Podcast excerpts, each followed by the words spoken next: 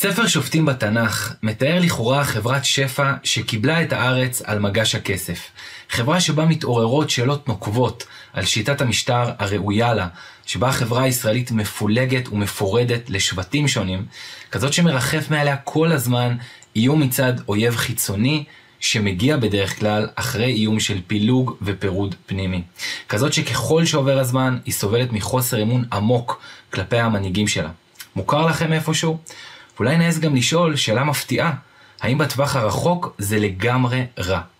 אז כדי לחשוף כמה מהסודות של תקופת השופטים, כדי לטעות על הרלוונטיות של המסרים שלה לתקופתנו שלנו, וגם כדי לקבל כלים איך ללמוד את התנ"ך במבט ישראלי, יש לי את הזכות לשוחח היום עם נתנאל אלינסון, אולי המרצה הפופולרי ביותר לתנ"ך בזמננו, מייסד הפרויקט תנ"ך ישראלי, שגם לי הקטן יש זכות לקחת בו חלק. שלום נתנאל. שלום מתן, כיף גדול להיות פה. איזה כיף. אז אה, אנחנו בתנ"ך ישראלי סיימנו עכשיו את ספר שופטים כולו, אה, ומה שאנחנו רוצים לעשות היום זה בעצם להתבונן על המסע הזה שעברנו במהלך הספר, במעין איזושהי פרספקטיבת על, אה, לבחון כמה מהמסרים הרלוונטיים שהספר הזה מכיל כן או לא בעבורנו כיום, ממש לתת איזושהי טעימה של מה שקורה באופן שבועי פרק אחר פרק בתנ"ך ישראלי. אה, והפעם האחרונה, אולי נתחיל מהפעם האחרונה שבה אני ואתה נפגשנו, ממש במקרה, אה, בתחנת דלק, שהיא ממש תפסתי אותך רגע לפני כניסה נוספת לח'אן יונס. אה, אתה משרת במילואים בסיירת צנחנים, נכון? כן. יפה. ממש רבע שעה לפני הכניסה נפגשנו במקרה, והזמנתי נכון. אותך לפחית. הזמנת אותי לפחית, נכון, זה מתועד עכשיו, כולם ידעו. ובעצם אה, ככה יצא לנו קצת לדבר ולשתף חוויות. עכשיו בעצם אני רוצה לשאול אותך אה, איך כל הלימוד הזה שלנו, שהוא הסתיים אחרי שאתה יצאת בעצם אה, מהמילואים מעזה, איך הלימוד הזה מקבל פרספקטיבה של התקופה שלך במלחמה, התקופה שלך, תקופה כל כך ארוכה כלוחם במילואים, ממש בתוך, בתוך מלחמה שאף אחד לא ראה אותה מגיע. מה ככה החוויה שלך מהדברים? טוב, שאלה, שאלה גדולה, אז ככה, רגע לפני שאני אענה על השאלה הזאת, אני, אני ברשותך מתן, אני רוצה לחלוק על, ה, על ההקדמה שלך, אה, שבה תיארת את ספר שופטים כספר של פילוג ושסע וכולי. אה, עכשיו, אני לא לגמרי חולק, אבל כן חשוב לי רגע להגיד, לפני שנחבר את זה למצב היום, שאני רואה את ספר שופטים קצת אחרת מהדרך הקלאסית שלומדים אותו. כשאני אומר אני, זה לא איזה המצאה שלי, יש הרבה כאלה שלמדו את זה לאורך ההיסטוריה, אבל אני אסביר למה אני מתכוון.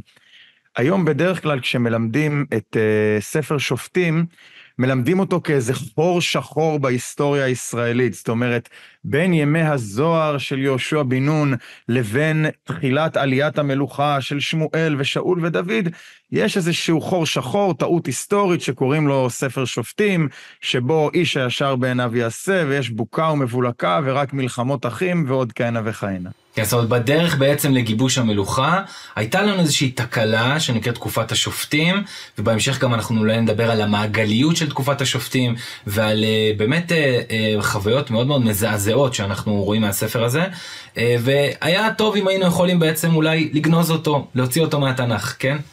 לכאורה, לא להוציא מהתנ"ך, כי אפשר ללמוד גם מדברים רעים. כן. אבל רוב הפדגוגים והמחנכים שמלמדים את ספר שופטים אומרים, הנה, זה ספר, תראו, יש בו עבודה זרה, חוסר הנהגה, מלחמות אחים, עגליות טרגדית וכולי וכולי, אז בואו נלמד ממנו איך לעשות אחרת, עד שתזרח שמשה של המלוכה, וככה נחיה באושר ואושר. אז אני חושב שזו דרך, אה, יש דרך אחרת להסתכל על ספר שופטים. אני אהיה קצת קיצוני ואני אגיד שיש מי שטוען שספר שופטים הוא דווקא האוטופיה של החיים בישראל. זאת אומרת שככה היה ראוי לחיות. אני, תכף אני אגיע גם לשאלת המלחמה, אבל אני, אני אסביר את זה ב, ב, בקצרה.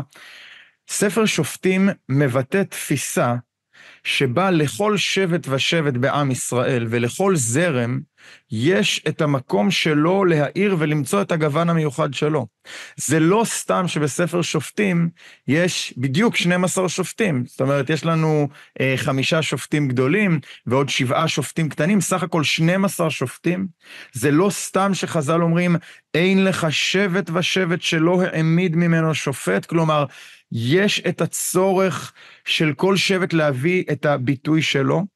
זה לא סתם שיהושע בן נון, הוא חי הרבה זמן, הוא חי 110 שנים, מת בשיבה טובה, על פי המסופר בספר יהושע. לא סתם יהושע לא ממנה מנהיג. זה חלק מתפיסה שכרגע אנחנו לא צריכים איזה מנהיג מלוכני, איזה מדינה שתכפה הכל מלמעלה, אלא זמן לכל שבט להביא את האור שלו. אני חושב שיש איזשהו אה, אה, מדרש יפה שאומר את זה. יש את המדרש המפורסם שאומר, פני משה כפני חמה, ופני יהושע כפני לבנה. ככה אמרו זקנים שבאותו הדור. ההנהגה של משה רבנו במדבר היא הנהגה כמו של שמש. הנהגה שהכל מאוד מאוד ברור, מה שנקרא השמש הגדולה שהולכים לאורה, יש את הככה וככה צריך לעשות.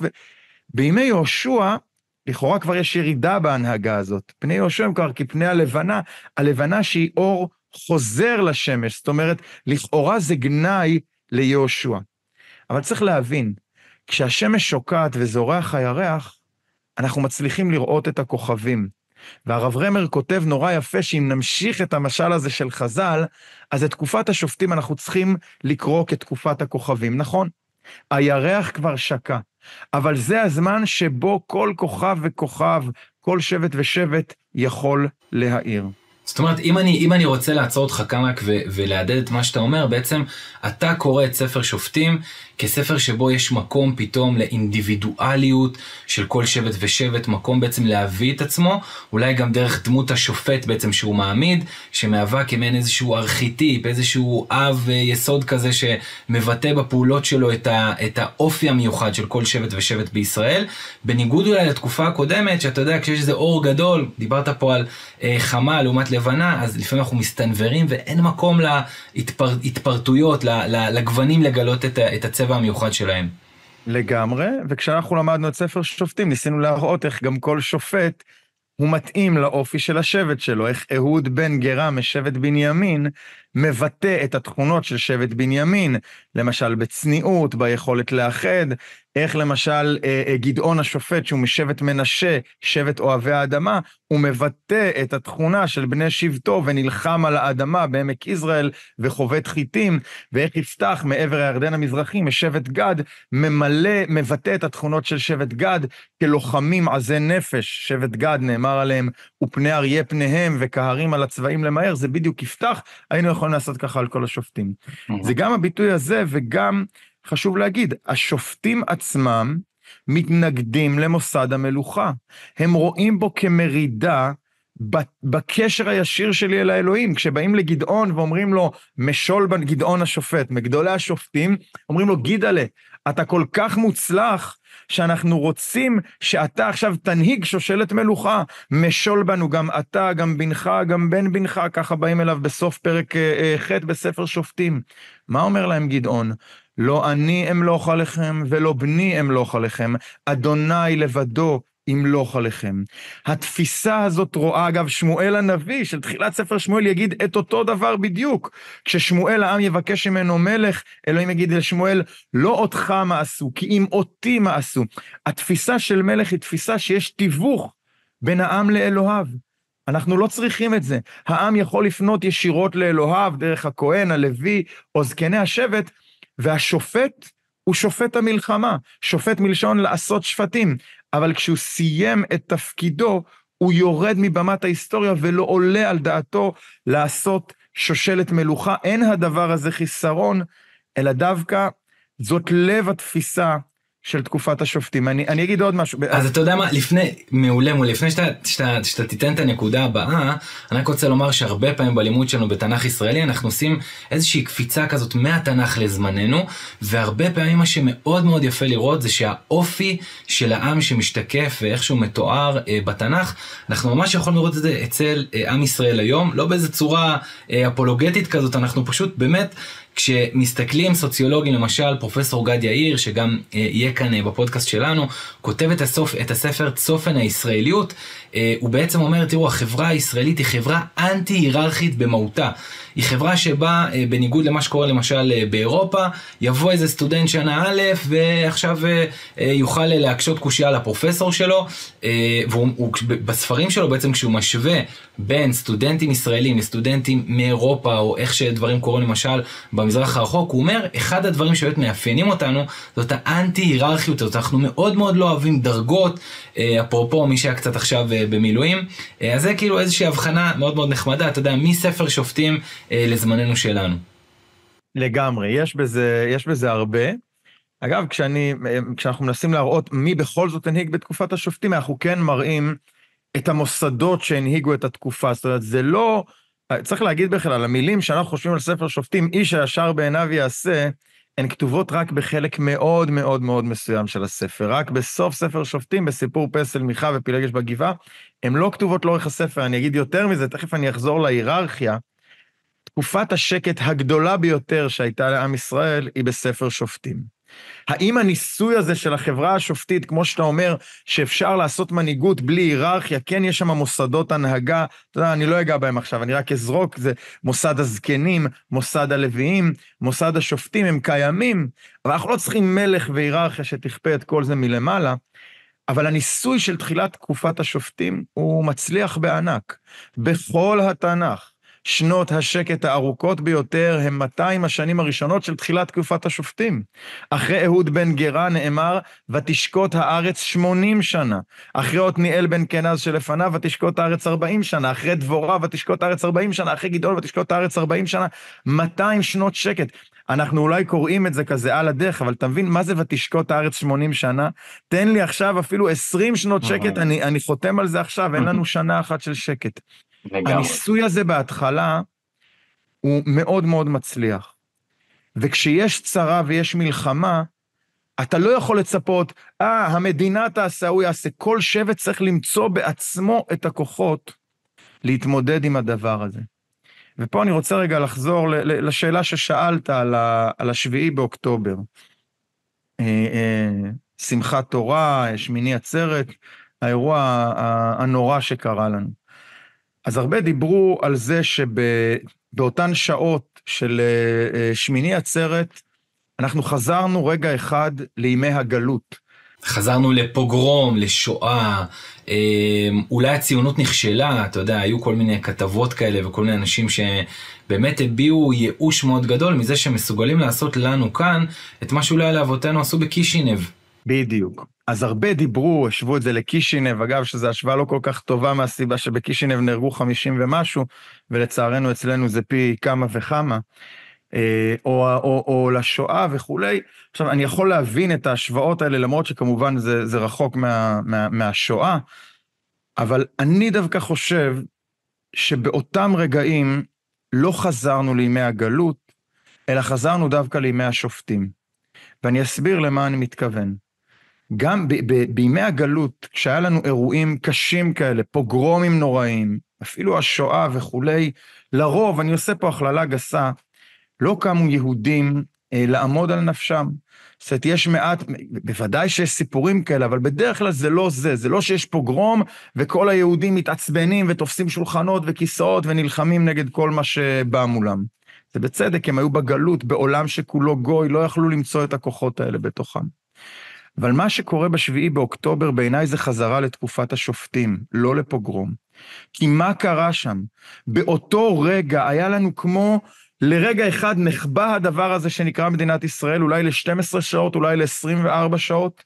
הצבא לא כל כך מתפקד, המשטרה שלא באשמתה לא כל כך מתפקדת, אי אפשר להגיע למקומות, כאילו כל מוסדות המדינה נעלמו, אבל מה קורה אז? האם חזרנו לקישינב? האם חזרנו לאושוויץ? לא. חזרנו לתקופת השופטים, שבה אנחנו רואים עוצמה ותעוזה שלא נראתה כמוה. אני דיברתי עם, אה, עם חבר שמבין במלחמות ישראל, דיברתי איתו ממש שלשום, ותהינו בינינו לבין עצמנו, האם נראו כל כך הרבה סיפורי גבורה כאלה באיזושהי ממלחמות ישראל? והתשובה היא שלא. שבאף אחת ממלחמות ישראל, לא בשחרור, לא בששת הימים, לא ביום כיפור, אני לא מזלזל בהן, אבל אין כזאת כמות של סיפורי גבורה אישיים. בוא, אני, אני אתן לך... מאותו שמחת תורה. אני אתן לך חיזוק לדבריך. אה, ישבתי לעשות כתבה עם פרופסור יואב גלבר, אה, למקור ראשון, תופיע גם אה, בפודקאסט שלנו כאן. שיחה באמת על ציונות וקולוניאליזם וכולי, ויואב גלבר ישב, הוא גם לחם כמ"פ בחווה הסינית, אחד הקרבות העקובים מדם, אני חושב בתולדות צה"ל באופן כללי, ביום כיפור. וגם הוא ישב בוועדת אגרנט, והוא אמר לי, בתור יהודי היום שהוא בן 85, אני חושב, אם אני זוכר נכון, אמר לי, תקשיב, אני לא ציפיתי לכל כך הרבה גילויי גבורה מהדור הזה. כולם הופתעו, והוא אמר לי, אני חושב שגם הדור הזה הופתע ממה שהוא עשה. אמ, אמירה חזקה. ממש ככה, ולכן לדעתי אותם רגעים חזרנו לתקופת השופטים. פתאום קמו לנו דבורות נביאות שיוצאות למלחמה, הרי דבורה היא לוחמת, ודבורה עולה להר תבור יחד עם ברק. דבורות נביאות שרוכבות על טנקים ונלחמות נגד עשרות מחבלים. גדעונים שופטים שמשתמשים בפחד שלהם, כשלמדנו על גדעון השופט יחד, אז ראינו איך הוא משתמש דווקא בפחד שלו כדי לנצח, ואנשים שלמרות כל הפחד נלחמים ונכנסים פנימה.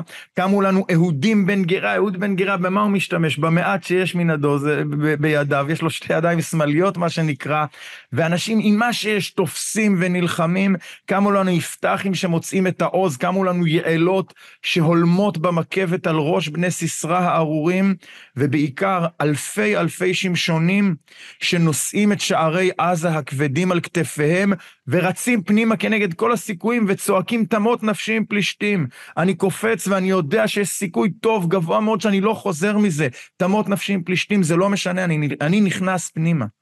זה תקופת השופטים. זה לא, אני לא יכול להשוות את זה לספר שמואל או לספר מלכים. ספר מלכים, אני מצפה מהמלך, תבוא, תארגן לי צבא, תעשה. זה לא מה שהיה. ל-24 שעות המדינה כבתה, וכמו קמו לנו השופטים לתחייה. ולכן הספר הזה בעיניי הוא רלוונטי מהצד ההפוך. אנשים אומרים, אה, ספר שופטים, גרוע, אנחנו בתקופה של פילוג וזה לא, לא. אנחנו גילינו את האור הגנוז בכל שבט ושבט ובכל אחד ואחת מאיתנו. נכון, אז האמת היא שמה שאתה אומר עכשיו הוא לא לגמרי חולק על מה שאמרתי בהקדמה, אני רק אגיד להגנתי, שבאמת אני חושב שיש כאן טווח אה, קרוב וטווח רחוק. בטווח הקרוב, התקופה הזאת אולי של השופטים יכולה להיראות כתקופה באמת מאוד מאוד קשה, אבל בפרספקטיבה ארוכה, ובטח כשמסתכלים אחורה, פתאום רואים שדווקא התקופה הזאת שהיא ללא ההנהגה המרכזית, אולי אנחנו איבדנו, הם מדברים על זה שאיבדנו את האתוס המרכזי, דוקטור יוסי לונדין היה פה ואמר שאנחנו צריכים לחזור אה, וללמד אה, ציונות ולדבר על התחדשות ציונית, כי אנחנו חייבים משהו שיחבר מחדש את העם, לא לחזור לימים של השישי ואוקטובר ולשיח שהיה פה, אה, שהיה שיח אה, מפלג מאוד, אבל, אבל, אבל כן אני, אני, רוצה, אני רוצה לומר, שבשביעי באוקטובר אני אתן קצת מהחוויה שלי, אני זוכר את עצמי מגויס, עם מדים, בגבול הצפון, תופס את הראש ואומר, וואלה, אנחנו כן באיזושהי תקופת השופטים, דווקא במובן הקלאסי יותר, באיזה מובן? אה, במובן זה שאנחנו עוסקים אה, כל הזמן בחשש הזה מהפילוג הפנימי. אנחנו במערכות קצרות כאלה של כיבוי שרפה, מאז שאני זוכר את עצמי אה, כחייל סדיר, היה צוק איתן, הייתה עופרת יצוקה, גשמי קיץ ועוד ועוד ועוד, כל מיני מערכות שאני כבר לא זוכר את השם שלהן בעצמי. והנה בשנים האחרונות אנחנו במלחמות, אין בהן הכרעה ממשית, זה כל הזמן מערכה קטנה כזאת לאויב שמזנב בנו, שמשסה בנו, הפעם באמת היה פה משהו הרבה הרבה יותר גדול, וכל הזמן אנחנו באיזשהו גלגל כזה שחוזר חלילה, מעגל, אה, ואני חושב שזה גם אולי אחד הפחדים במערכה הנוכחית, שאנשים חוששים שאולי תיגמר ללא ניצחון, ללא איזו הכרעה ברורה. אולי בהקשר הזה שייך כן לדבר על המעגל המפורסם של ספר שופטים, ומהי אולי בעיניך אה, המשמעות של המעגל הזה. אז א', נדבר על המעגל של ספר שופטים, שגם אותו אני תופס אה, טיפה אחרת. נגיד לפני כן, החשש של עוד סבב ועוד מערכה הוא, הוא בוודאי מובן. אה, אבל שוב, תרשה לי, זה לא ספר שופטים, אבל שנייה, תרשה לי רגע להכניס כן, פה שנייה בתוכה. טיפה אופטימיות, כי כן. uh, יצאתי עכשיו מארבעה חודשים, מתוכם חודשיים ומשהו ב, uh, uh, בתוך ח'אן יונס. חייבים להגיד, מה שהיה פה במלחמה הזאת זה לא עוד סבב ולא שום דבר, גם כשמשווים את זה לצבאות אחרים. אה, אה, מה שנעשה בעזה הוא משהו שהעולם כולו לא דמיין שנעשה. אני זוכר בתחילת הלחימה, איך בהתחלה אמרו, לא, לא, הם לא ייכנסו לעזה, הם ימותו מפחד, זה מקום שכולו, אה, זה לא, אפילו לא בירת הטרור שבעולם, אזור שלם שכולו מוכן ל... הם יפחדו להיכנס. נכנסו, אחרי זה אמרו ייכנסו רק קילומטר, עברו, אחרי זה אמרו ייכנסו רק לצפון הרצועה, לח'אן יונס, לא יעיזו, נכנסו לח'אן יונס. אמרו, לא יצליחו לסיים את ח'אן יונס, כשאנחנו מדברים עכשיו, כל גדודי ח'אן יונס מפורקים. אני כן חושב שיש פה איזושהי רוח לחימה אה, מטורפת, שלא ראינו כמותה שנים. אני, אתה יודע, אני השנייה יצאתי, אני מביא קולות, מה, אה, קולות מהשטח, אז כן חשוב לי להגיד את זה. יש פה רוח לחימה אחרת, מפקדים שאומרים, הפעם נעשה את זה עד הסוף. ואתה יודע, זה קצת מזכיר לי את הימים של אה, אה, אה, חומת מגן, שאמרו אין סיכוי להיכנס לערים ולמגר את הטרור, והנה זה קרה, ושלוש שנים אחרי חומת מגן, אתה זוכר היום את, ה, את, ה, את התקופה, היה אוטובוסים מתפוצצים בכל מקום, אני, אני זוכר את זה כילד. כן. אז אני זוכר את זה כנער, אין שבוע שאתה לא פותח את העיתון עם 20 שמות מאוטובוס מתפוצץ. איפה זה היום? היה את חומת מגן, והיא עשתה פעולה שרק בטווח לפעמים גם רק חמש שנים אחר כך אתה, אתה מבין מה עשית. אני חושב שחומת מגן, אני, אה, אה, לא הייתה לה תמונת ניצחון כמו של ששת הימים, אבל בפרספקטיבה של הזמן אנחנו מבינים שהיא עשתה cut מטורף לעשר שנים של אוטובוסים מתפוצצים בכל הבירות, ואני חושב שזה קצת גם מה שיקרה אה, אה, עכשיו. הטיפול שעשו בעזה הוא לא טיפול כירורגי, הוא משהו מטורף ש... כל אויבינו מבחוץ רואים. אני בטוח שיש חולקים עליי, אבל הייתי חייב להגיד את הדבר הזה. ואתה יודע, אם, אם, אם תרשה לי, כי אתה פתחת פה עכשיו נושא באמת מרתק, שבעוד איזשהו מובן מאוד עמוק, אנחנו, אנחנו חזרנו אל איזה מלחמה תנכית. אה, אה, במובן הזה של מלחמה של קולקטיב בקולקטיב. אני זוכר לדעתי פוסט שלך, אבל אני גם ברמה האישית שלי, זאת הייתה התרשמות שלי, אה, מתוך שיחות בערבית עם כל מיני אנשים מהצד השני, וגם ככה באופן כללי מכל מיני אנשים.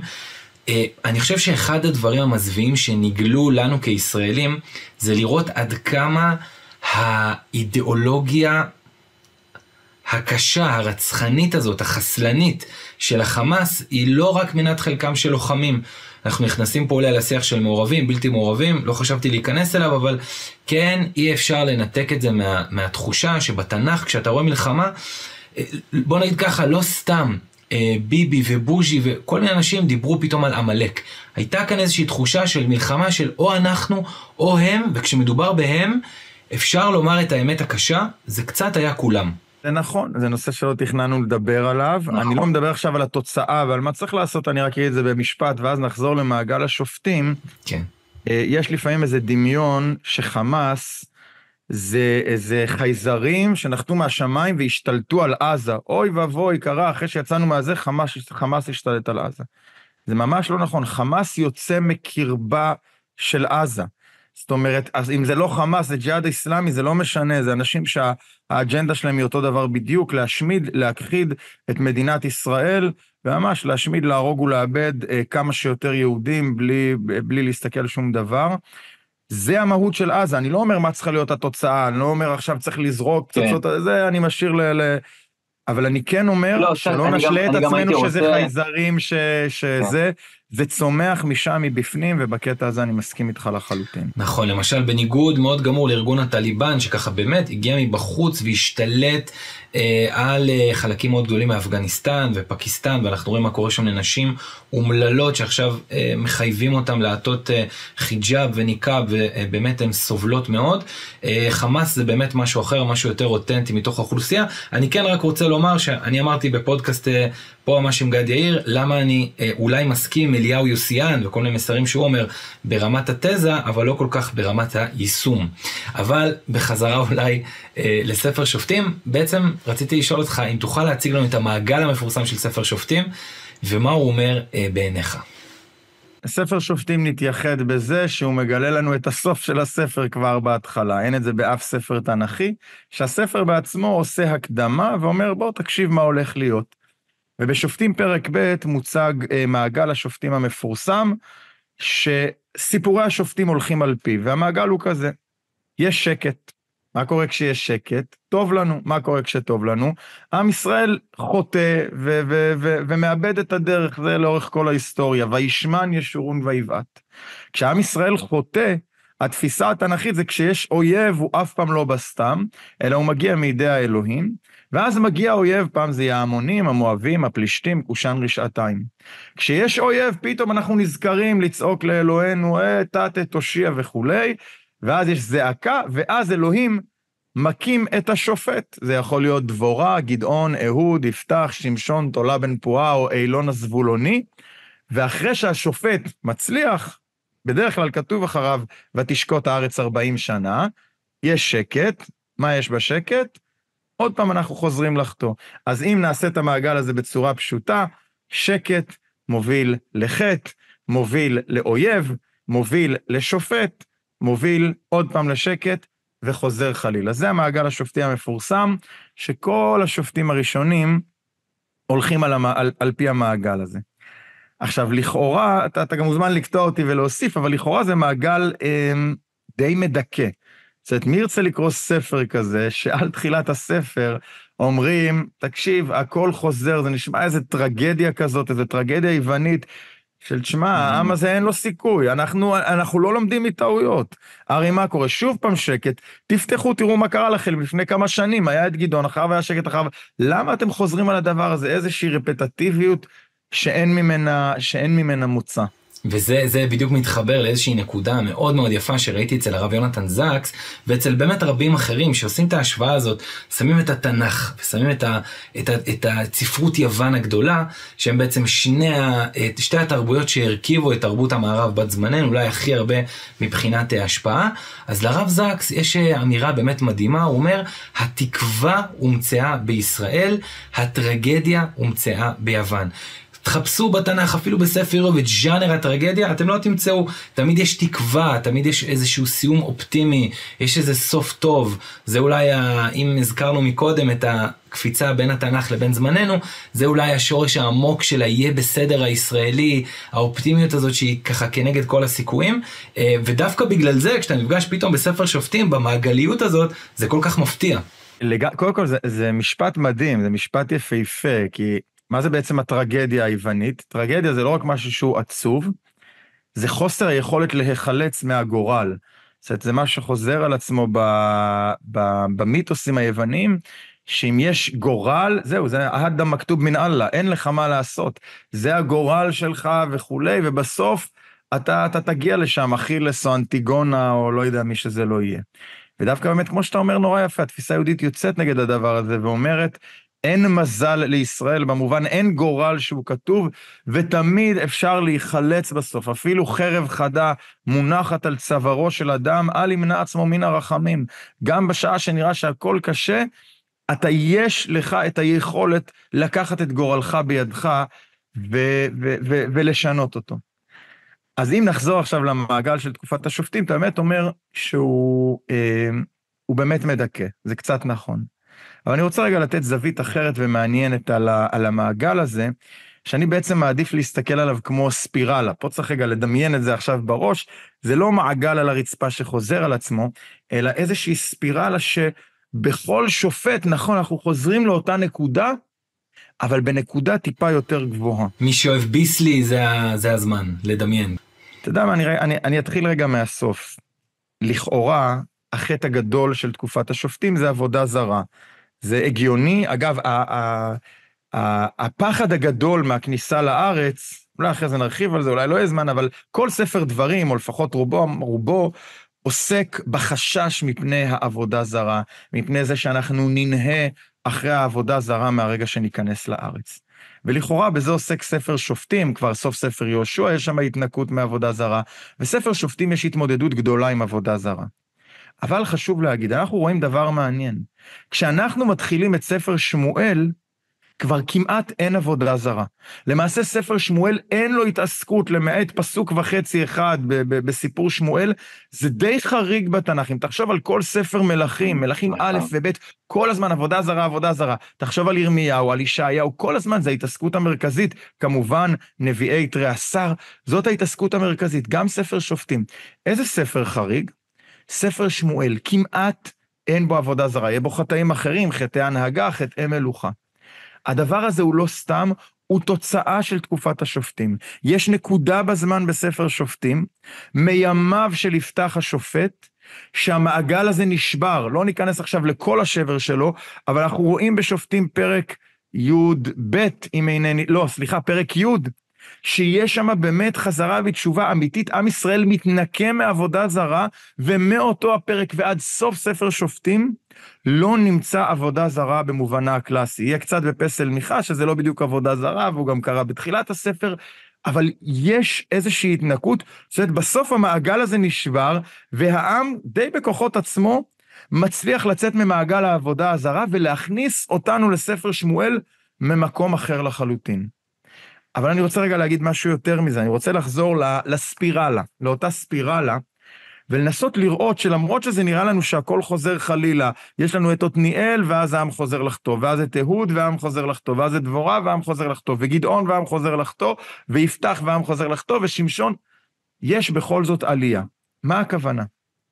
כל שופט, כשהוא מתמודד עם עם מסוים, הוא מתמודד אה, אה, גם עם השורש, נקרא לזה, הרוחני-תרבותי של אותו עם. אהוד בן גרה נאבק מול המואבים ודבורה נגד הכנענים, אבל זאת לא רק מלחמה פיזית, אה, מלחמה פיזית, אלא גם מלחמה כנגד התפיסה הכנענית או המואבית או העמונית, או כנגד כל מי שאנחנו נילחם.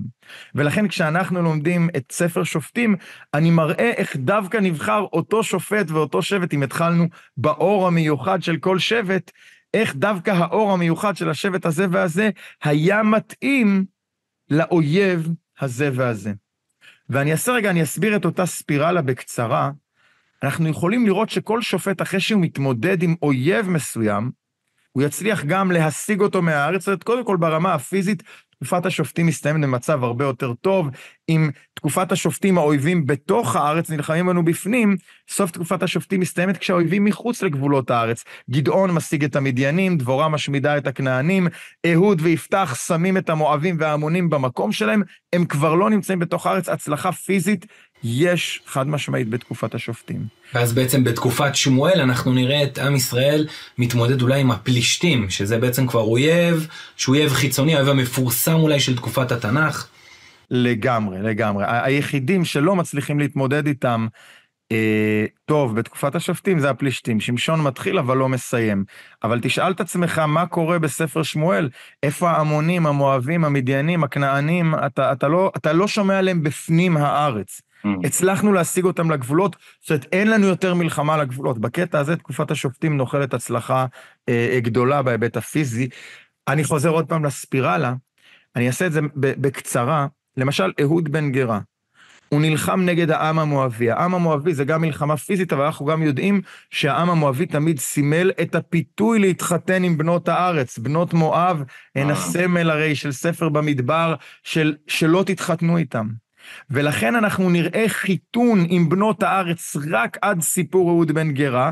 כתוב שהחטאים של עם ישראל זה שהם מתחתנים עם בנות הארץ, אבל אחרי אהוד בן גרה, האיש הצנוע משבט בנימין וכו' וכו', כשהוא נאבק במואבים ומנצח אותם, הוא גם מנצח את הנקודה הזאת, אין יותר חיתון עם בנות הארץ. וואו. הלאה. דבורה נלחמת מול הכנענים, דבורה וברק מול הכנענים.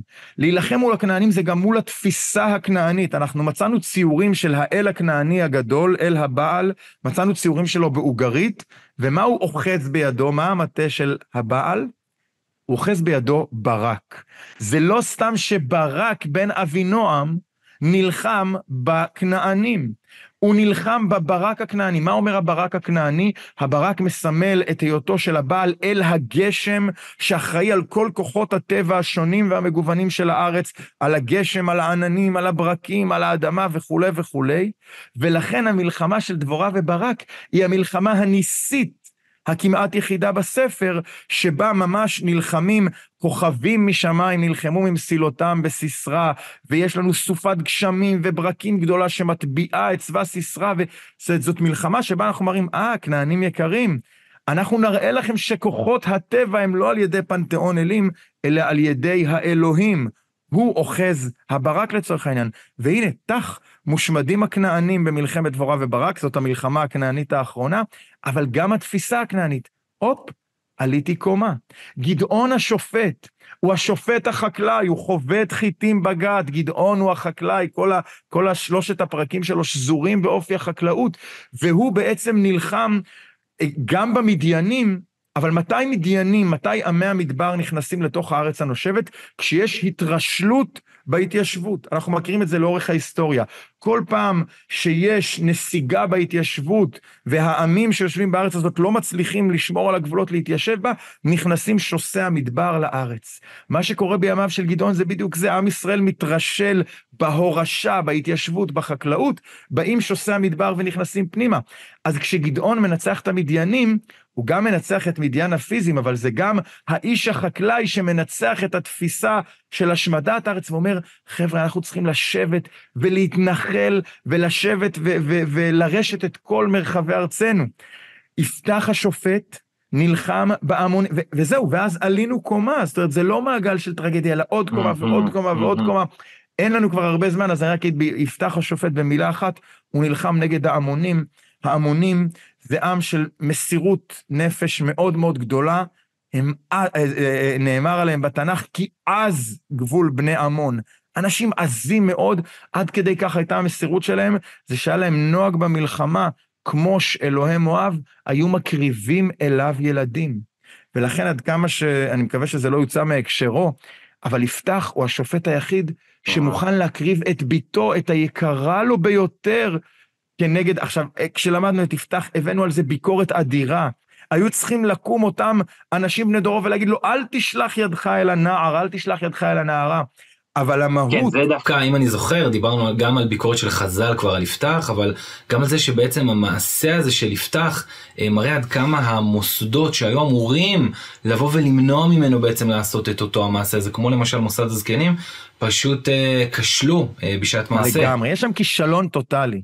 אבל כן. הוא לא מבטל את הנקודה הפנימית של יפתח mm-hmm. כמישהו שיש בו את אותה עזות של ההמונים, ולכן הוא היחיד שיכול להילחם בהם, וזה לא סתם שדווקא בתקופתו של יפתח, שהוא ריק שבשופטים, קראו לו חז"ל, mm-hmm. ודווקא בתקופת הריק שבשופטים, נעלמת העבודה זרה מהארץ. זה יפתח שיש לו עזות נפש גם כלפי אלוהיו, צריך עזות, זאת אומרת, התמסרות כלפי אלוהיו, לטוב ולרע, וכמובן, השופט האהוב עליי בסוף, שמשון הגיבור, שהוא בכלל מעלה אותנו לקומות מאוד מאוד גבוהות, שדווקא אני לא אדבר עליהן עכשיו, אבל רק שים לב, זה ספירלה.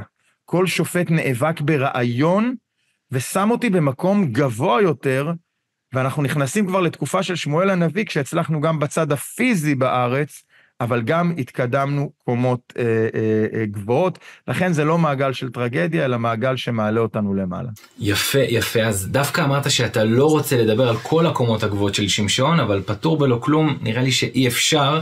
אה, אנחנו עושים פה איזשהו פודקאסט שמדבר על עידודים רלוונטיים מספר שופטים לזמננו. אה, שמשון נלחם בעיר עזה, כן?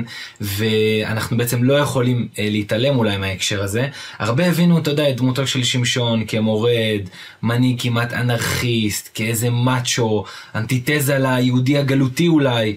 איך, איך אתה רואה דמותו של שמשון אה, כרלוונטית, כמשתקפת אה, בתקופה שלנו? אוקיי, okay, שמשון אהוב ליבי, זה הכי זה, זה באמת אחד השופטים שאני הכי מחובר אליו, אני גם חושב שהוא מה, מהכי רלוונטיים לימינו, שאנחנו מתמודדים עם תרבות המערב. אז נגיד עליו כמה מילים ונס, וננסה לתת uh, סוף, uh, סוף אופטימי. Uh, שמשון באמת יש כאלה שרואים אותו גם כמובן כגיבור, אבל גם כמי שאוקיי, נוהה אחרי תרבות הפלישתים, והוא יותר uh, uh, uh, נהנה בחברתם של הפלישתים מאשר בבני עמו. ובוודאי שזה גם קצת נכון. אבל לשמשון, כפי שזה בא לידי ביטוי בחז"ל, אגב, חז"ל לצד ביקורת קשה מאוד על שמשון, הם גם רואים בו כשופט הגבוה ביותר והגדול ביותר. הוא השופט היחיד שנאמר עליו שהוא משיח. Mm-hmm. יעקב ראה בשמשון הגיבור כמשיח, עד שהוא מת, כמו הרבה משיחים לאורך ההיסטוריה, יש הרבה דמיון בין שמשון לבר כוכבא.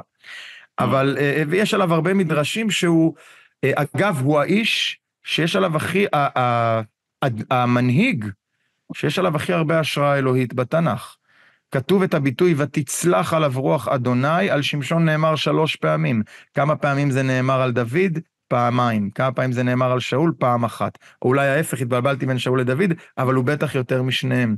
ותחל רוח לפעם בו, רוח השם לפעם בו, בין צורה ובין אשתאול, כמו הלב הפועם, ככה רוח האלוהים מפעמת בשמשון. זאת אומרת, אולי כמו הרבה פעמים בתנ"ך, כשיש הרבה ציפייה, ויש גם התנ"ך נותן הרבה פריים אה, לדמות מסוימת, אה, זה אולי בא לאותת לנו שיש איזשהו פוטנציאל מאוד מאוד גדול, משהו מאוד גדול יכול להתרחש כאן, וכמו תמיד התנ"ך משאיר את המקום לבחירה החופשית ולמעשים של אותו אדם. יכול להיות משהו כזה? חד משמעית, ואנחנו גם לא נייפה את המציאות. שמשון, נופל בסוף, נופל בגדול, אתה יודע, אולי אני אגיד מילה על הנפילה הזאת, רק לפני שנבין את הנפילה, נבין מהי מגמת חייו העמוקה.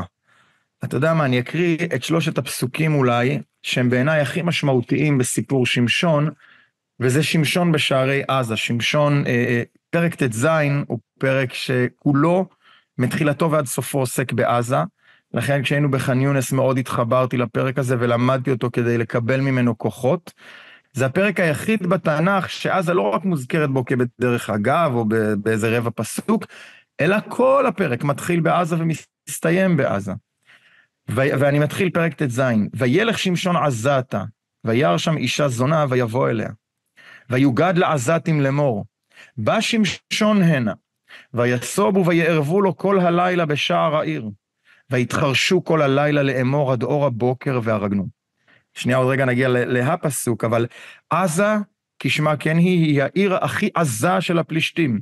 יש חמש ערי פלישתים אה, גדולות, אשקלון, אשדוד, עזה, גת ועקרון.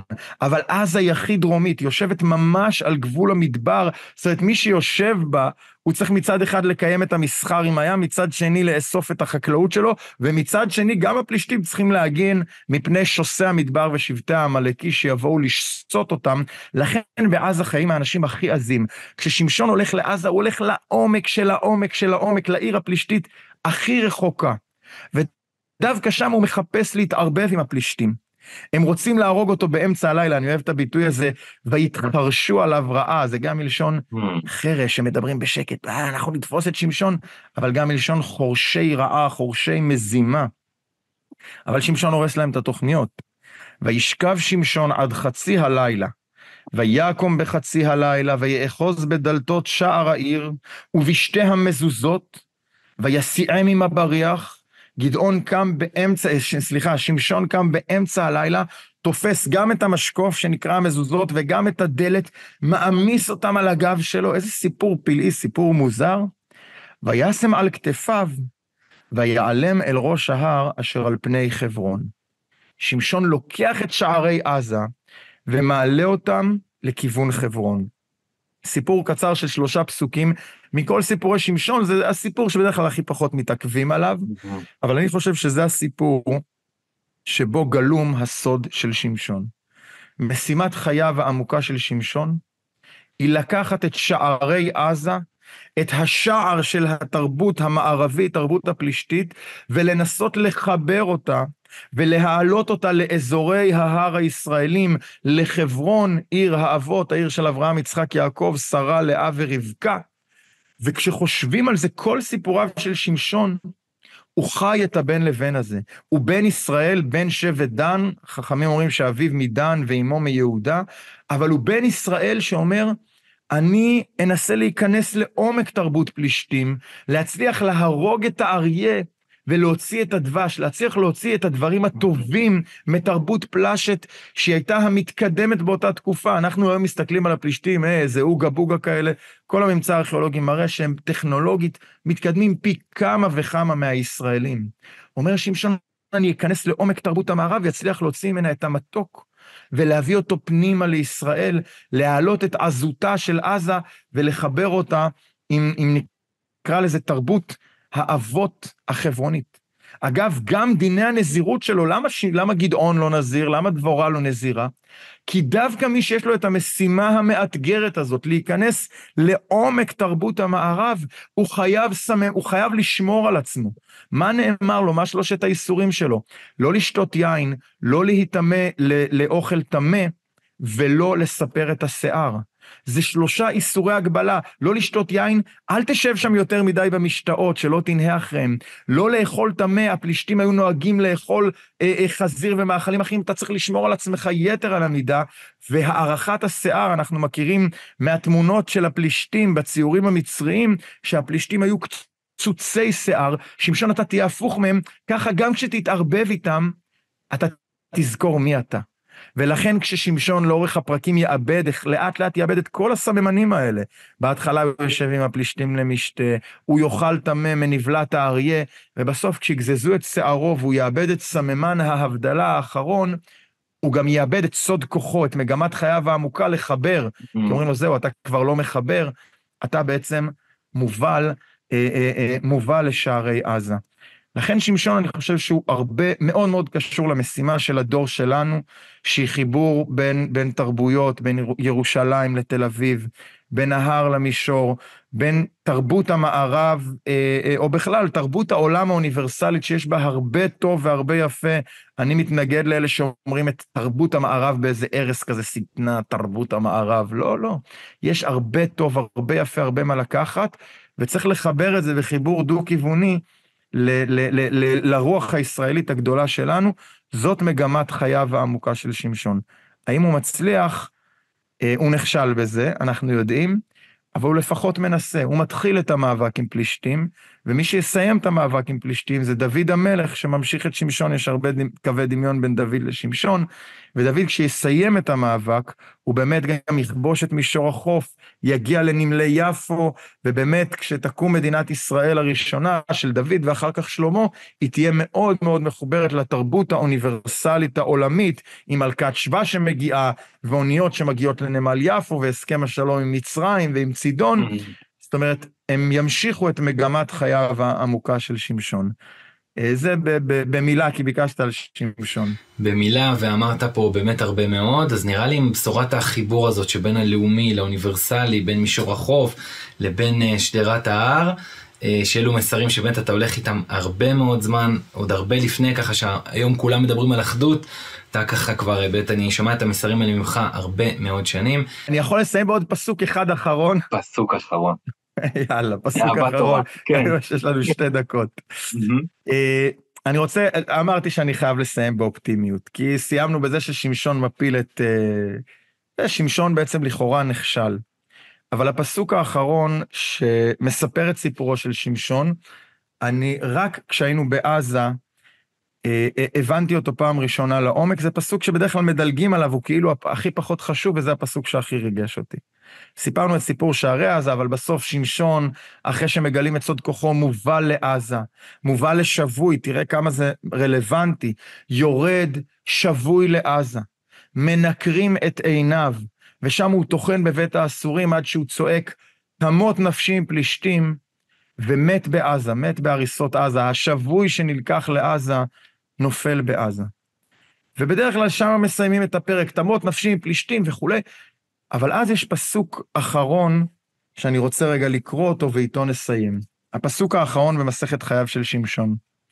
וירדו אחיו וכל בית אביהו, ויישאו ויעלו אותו, ויקברו אותו בין צורעה ובין אשתאול, בקבר מנוח אביו. והוא שפט את ישראל עשרים שנה. זה פסוק, למדתי את הפרק הזה עשרות פעמים, וזה הפסוק שאתה כבר קורא, יאללה, בדרך. לסיפור הבא. אוקיי, יאללה, הוא מת.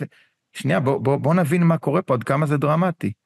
לכאורה, בתקופת שמשון העם בשפל, ואף אחד לא עוזר לו וכולי. ופתאום אחרי שהוא מת, האחים שלו יורדים לעיר הפלישתית הכי מפחידה, הכי רחוקה, עזה לא מפחידה רק היום. גם בעבר אמרנו העיר הכי רחוקה, ופתאום הם באים, ובין כל הצבא הפלישתי, וזה בין ההריסות, תחשוב איך הבית ממוטט כמה גופות שיש שם, יורד... אולי הם אפילו לא יודעים ששמשון מת. הם יורדים לחלץ את השבוי שבעזה. מי יודע אם הוא מת, אם הוא לא מת, אבל גם אם הוא מת וגם אם הוא לא מת, הם יורדים לחלץ את שמשון, ומגיעים ונוסעים ולוקחים אותו הביתה, מביאים אותו לקבורת ישראל. כמה נחישות, כמה מסוכן היה הדבר הזה. אתה יודע, קראתי את הדברים האלה אחרי, אה, אה, אה, במלחמה, מה שקרה לנו, ואמרתי, זה בדיוק זה. לכאורה היה אפשר להגיד, נחזור לאותם 24 שעות ראשונות של המלחמה, איזה כישלון, נראה ש- ש- שהרבה דברים נכשלו. אבל פתאום אתה מגלה שדווקא כששמשון מת, לכאורה הוא נכשל במשימת חייו. לא.